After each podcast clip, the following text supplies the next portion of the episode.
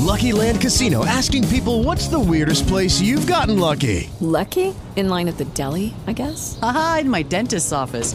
More than once, actually. Do I have to say? Yes, you do. In the car, before my kids' PTA meeting. Really? Yes. Excuse me, what's the weirdest place you've gotten lucky? I never win and tell. Well, there you have it. You can get lucky anywhere, playing at LuckyLandSlots.com. Play for free right now. Are you feeling lucky? No purchase necessary. Void where prohibited by law. 18 plus. Terms and conditions apply. See website for details. With Lucky Land Slots, you can get lucky just about anywhere. This is your captain speaking. We've got clear runway and the weather's fine, but we're just going to circle up here a while and get lucky. No, nothing like that. It's just these cash prizes add up quick. So I suggest you sit back, keep your tray table upright, and start getting lucky.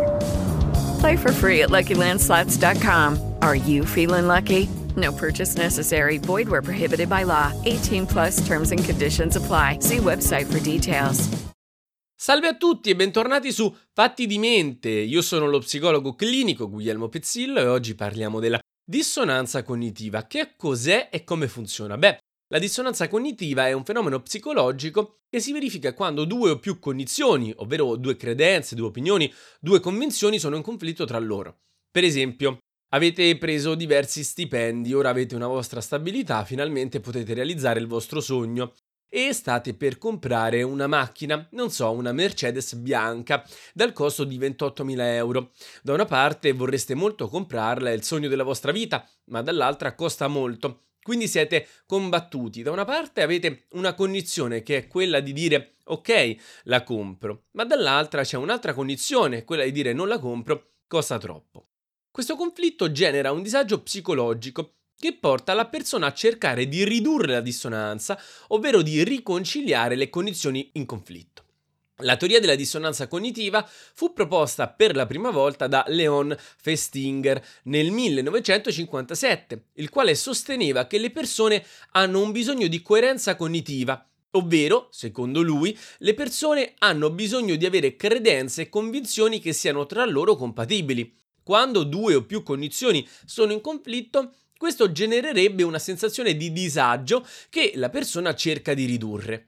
Esisterebbero diverse strategie che le persone possono adottare per ridurre la dissonanza cognitiva. Una strategia consiste nel modificare le cognizioni in conflitto.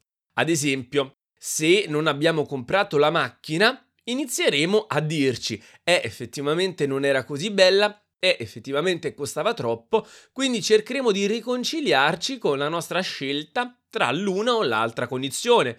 Oppure, se una persona crede che fumare sia dannoso per la salute, ma continua a fumare, può cercare di convincersi che fumare non è così dannoso come credeva. Un'altra strategia per ridurre la dissonanza cognitiva consiste nel modificare il comportamento. Per esempio, se una persona crede sia importante risparmiare denaro, ma spende molto, può cercare di ridurre le sue spese. Infine, le persone possono cercare di ridurre la dissonanza cognitiva modificando l'ambiente circostante. Per esempio, se una persona crede che l'inquinamento sia un problema grave, ma non fa nulla per ridurre il suo impatto ambientale, può cercare di circondarsi di persone che condividono la sua preoccupazione per l'ambiente. Questo può farlo stare meglio.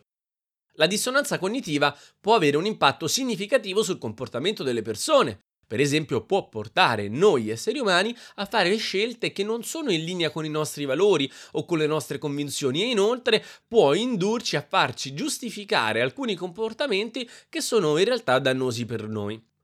In chiusura di questo episodio vorrei farvi alcuni esempi di dissonanza cognitiva perché non ho avuto la possibilità di inserirle precedentemente. Un esempio di dissonanza cognitiva può essere una persona che crede sia importante mangiare sano ma continua a mangiare cibo spazzatura. Oppure una persona che crede sia importante essere educata ma si comporta in modo maleducato. O anche una persona che crede sia importante essere indipendente ma continua costantemente a dipendere dagli altri.